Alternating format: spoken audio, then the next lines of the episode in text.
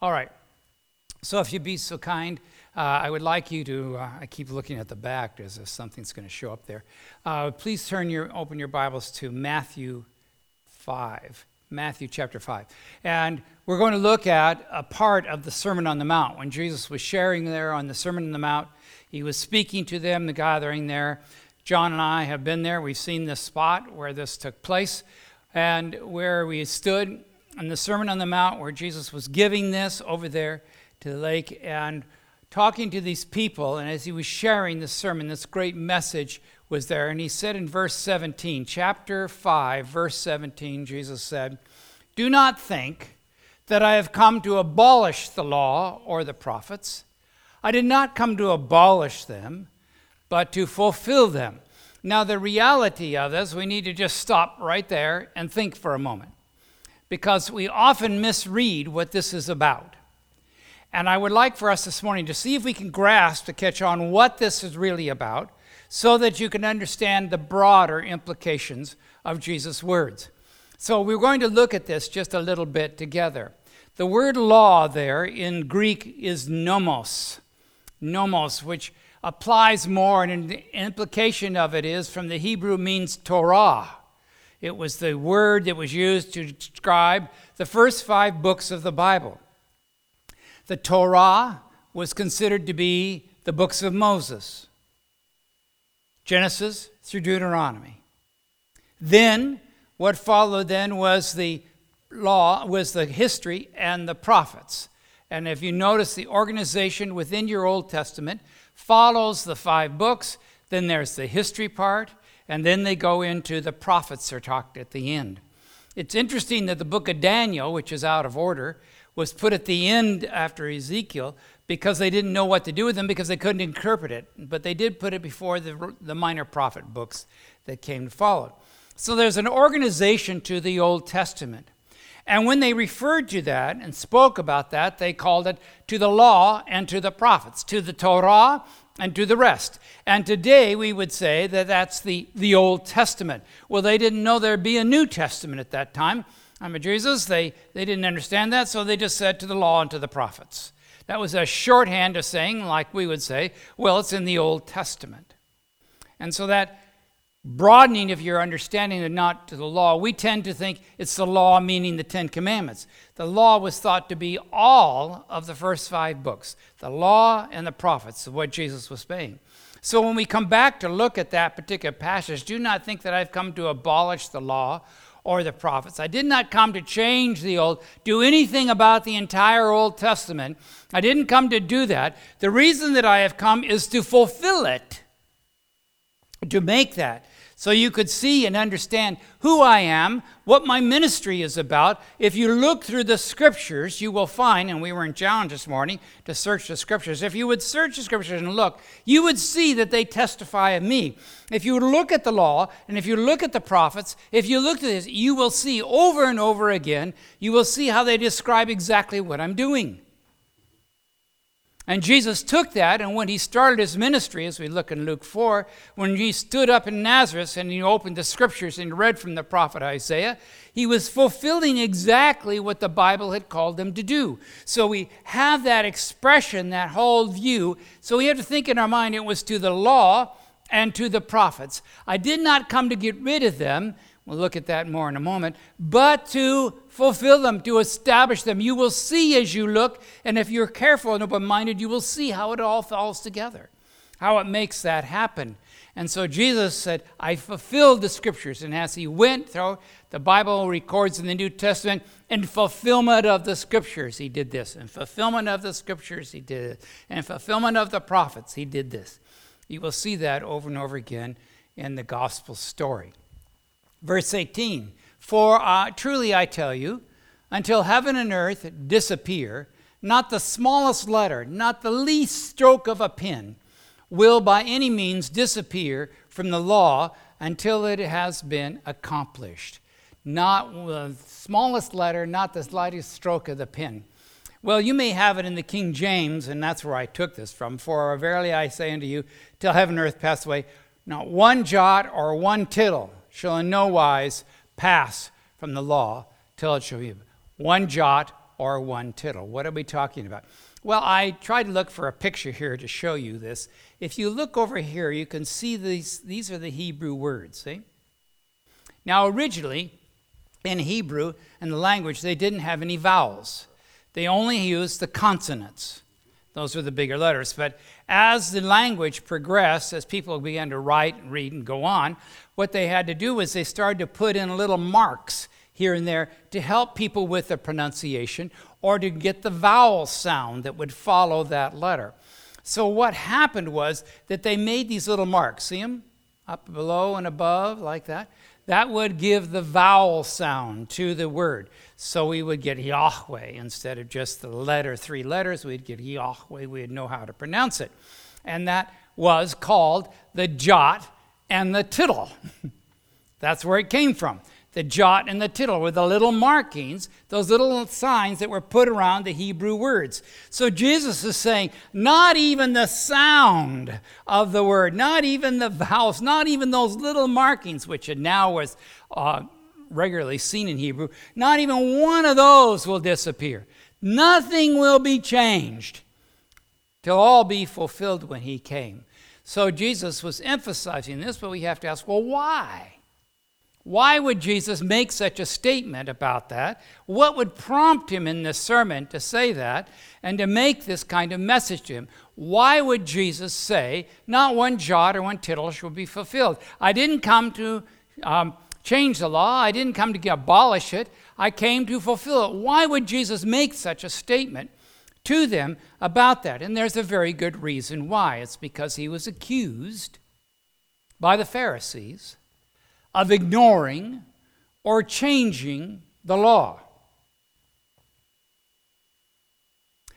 That was often seen that that's what renegades and offshoots would do.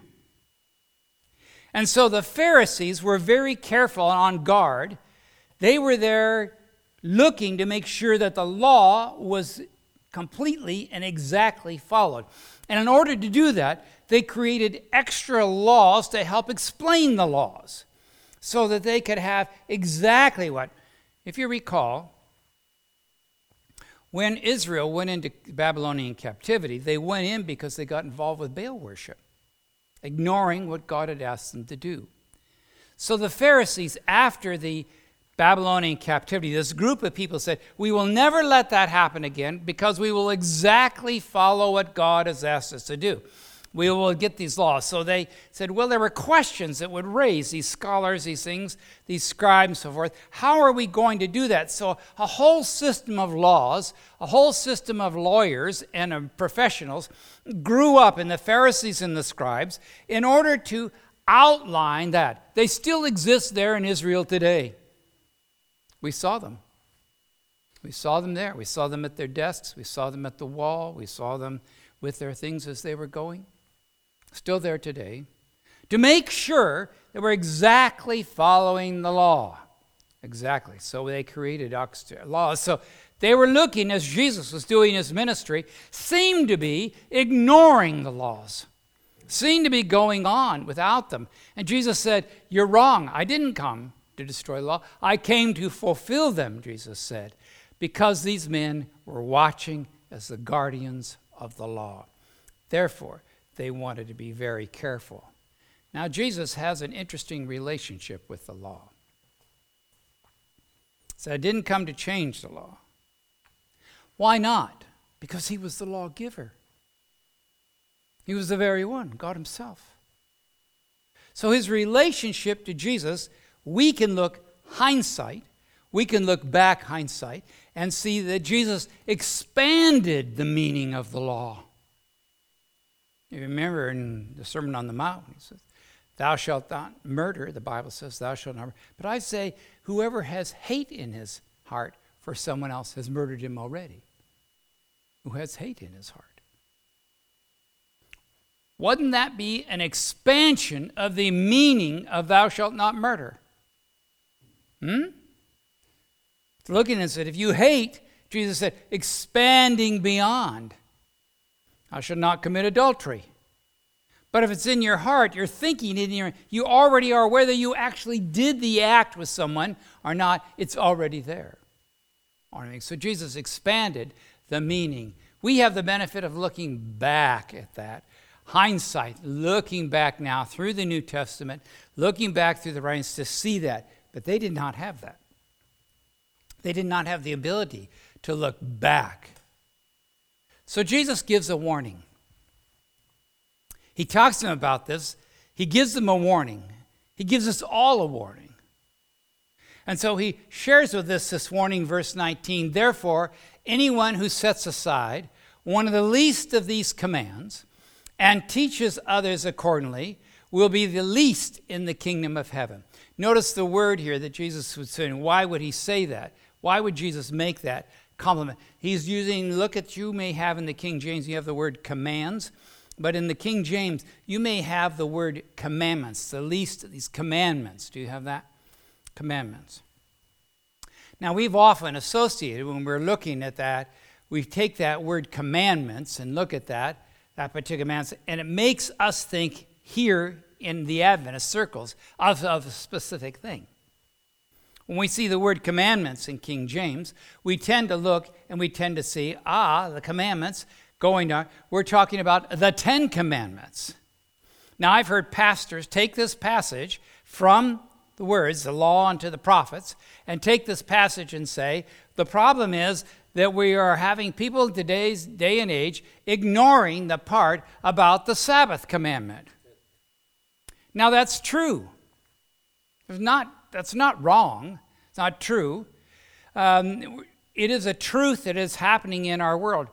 But the meaning of Jesus goes beyond just pointing to the seventh day Sabbath. We can say, well, that's the one that's being ignored. Well, true, it is. But there's also the implication in the scriptures here, the specific passage is not talking about just the commandments, not just the section. It was talking about the whole Torah looking about the whole minor thing as these people are looking and searching for the scriptures.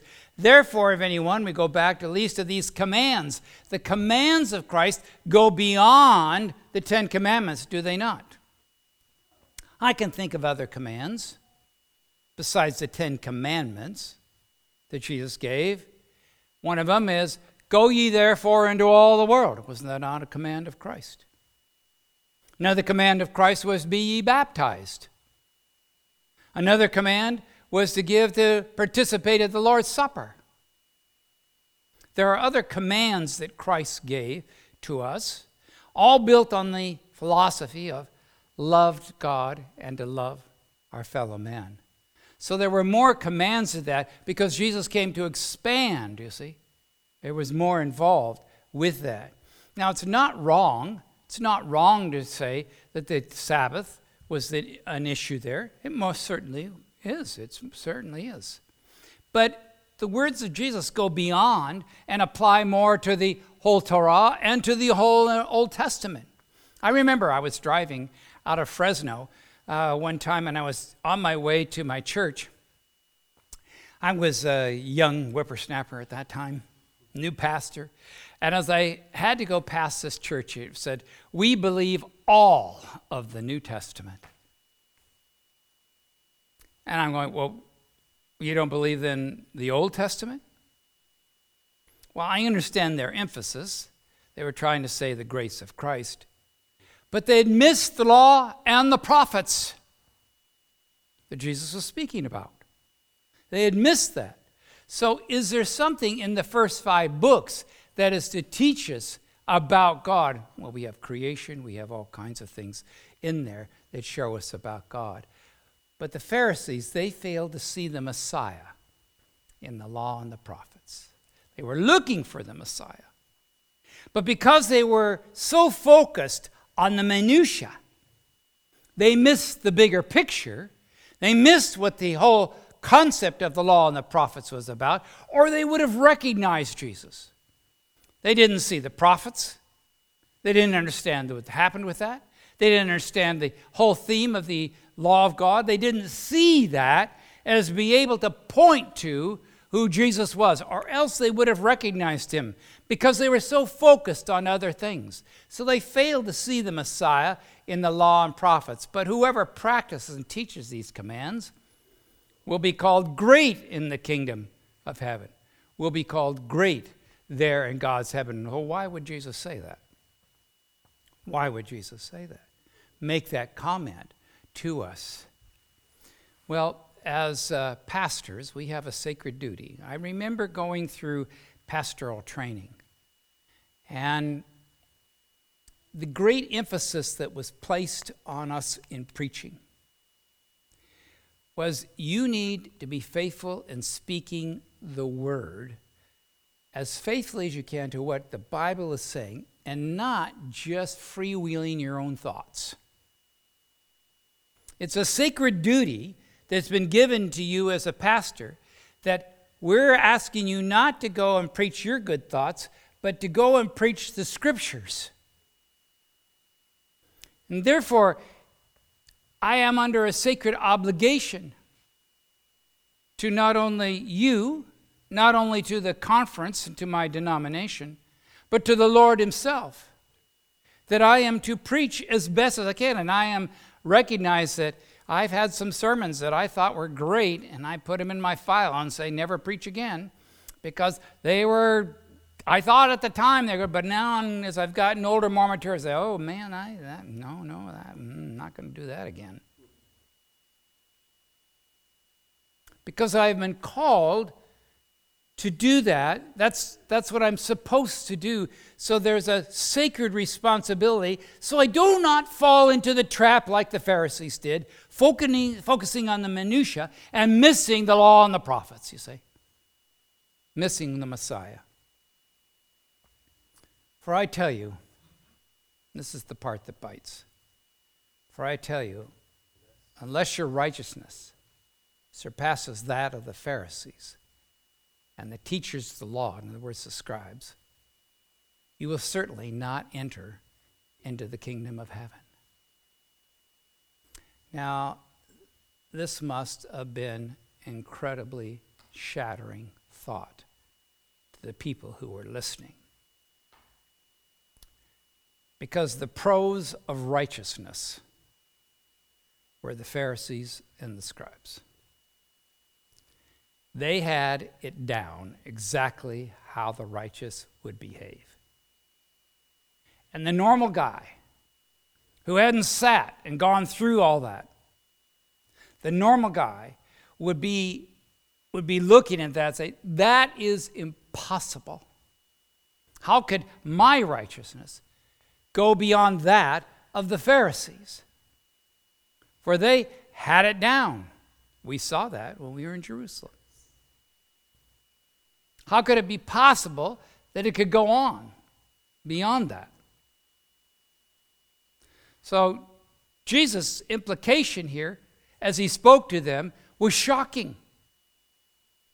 And that they were troubled by it. And he left us, with, unless it goes, bo- unless your righteousness. Now, they had grown up as children to learn to look at Jesus as the one to look at Jesus as, uh, I mean, at the Pharisees, as the one how to live the righteous life. They had been taught that. They had been taught to respect. They've been taught to learn. They've been taught to interview. And if you were fortunate enough to have a rabbi or a Pharisee train you, to teach you, to teach you how to do that, you were thought most, most respected as you looked at these individuals that you were going to uh, follow them, follow their example. And Jesus is now saying, Your righteousness has to go beyond that, has to be more than that. So, I have this fantasy that uh, sometime I would like to uh, play 18 holes with Tiger Woods.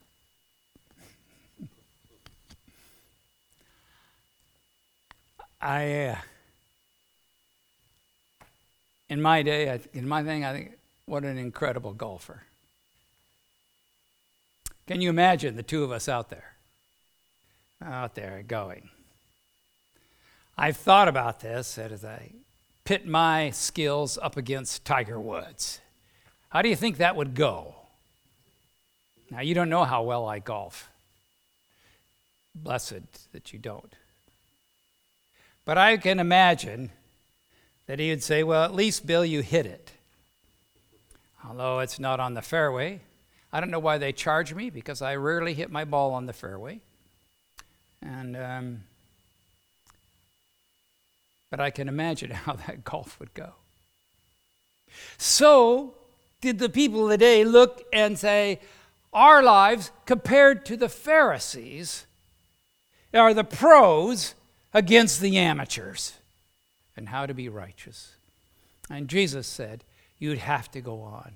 Well, the question is, what is Jesus talking about their righteousness? What was about their righteousness? Here's a little thing you need to know about the righteousness that they had. The righteousness of the scribes and Pharisees consisted of external adherence to the letter of the law. But there was more to it, more to it than that because they themselves already recognized that keeping the law and that they created was too hard. All the little requirements that they had, they themselves could not do. So, what do you do about that? Well, what they had done through the marvelous thinking was they have created alliances or, or go arounds or things that they could do so they could still live in a righteous life. But they had these different ways, the other things that they added to this in the law that if you needed to make a Sabbath day's journey and you needed to go farther, if you went and put your coat at the end on Friday, then you could take another Sabbath day's journey because they had to have go arounds so they could still be righteous and yet not keep it. And it was a fooling of themselves with all these extra laws that they would have to do that, these allowances that they would make to do it. They found a way to bend their own rules. So their righteousness was corrupt. And Jesus understood that. They taught the good deeds had to simply outweigh the bad deeds. If you had more good deeds than you had bad deeds, you were good, and therefore they had a works righteousness program. And Jesus said, Your righteousness must exceed that of the Pharisees. Your righteousness must not be based on your deeds. They saw it as their passport to heaven. But in reality, Jesus knew their inner corruption. He knew what was going on in their lives. He knew that. He knows ours. How is it possible then, when the Bible says there are none righteous, no, not one? Now, Paul is taking that from Ecclesiastes 7:20. There are none righteous, no, not one. Not one. So, how do we get around that? Because Jesus offers us a better righteousness. That's the beauty of this. He offers to us a better righteousness. And where does that righteousness come from? It's the lack of the, the Pharisees lacked compassion and love. They weren't compassionate, they were critical. There was no love for their neighbor. There was no really love for God. It was just do it. And Jesus offers to us in his sermon on the compassion and love that comes from Christ above. Thou shalt love the Lord thy God with all thy heart, with all thy soul, and with all thy mind. And thou shalt love thy neighbor as thyself. Upon this, the two greatest commandments hang all the law and the prophets. See, all of the Old Testament hangs on those two principles. Thou shalt love the Lord thy God with all thy heart, with all thy soul, with all thy might, and thou shalt love thy neighbor as thyself. If you would do that, if you would put that first and have God in your heart, have the compassion and love for that, then all of the Old Testament, all the law and the prophets would hang with you.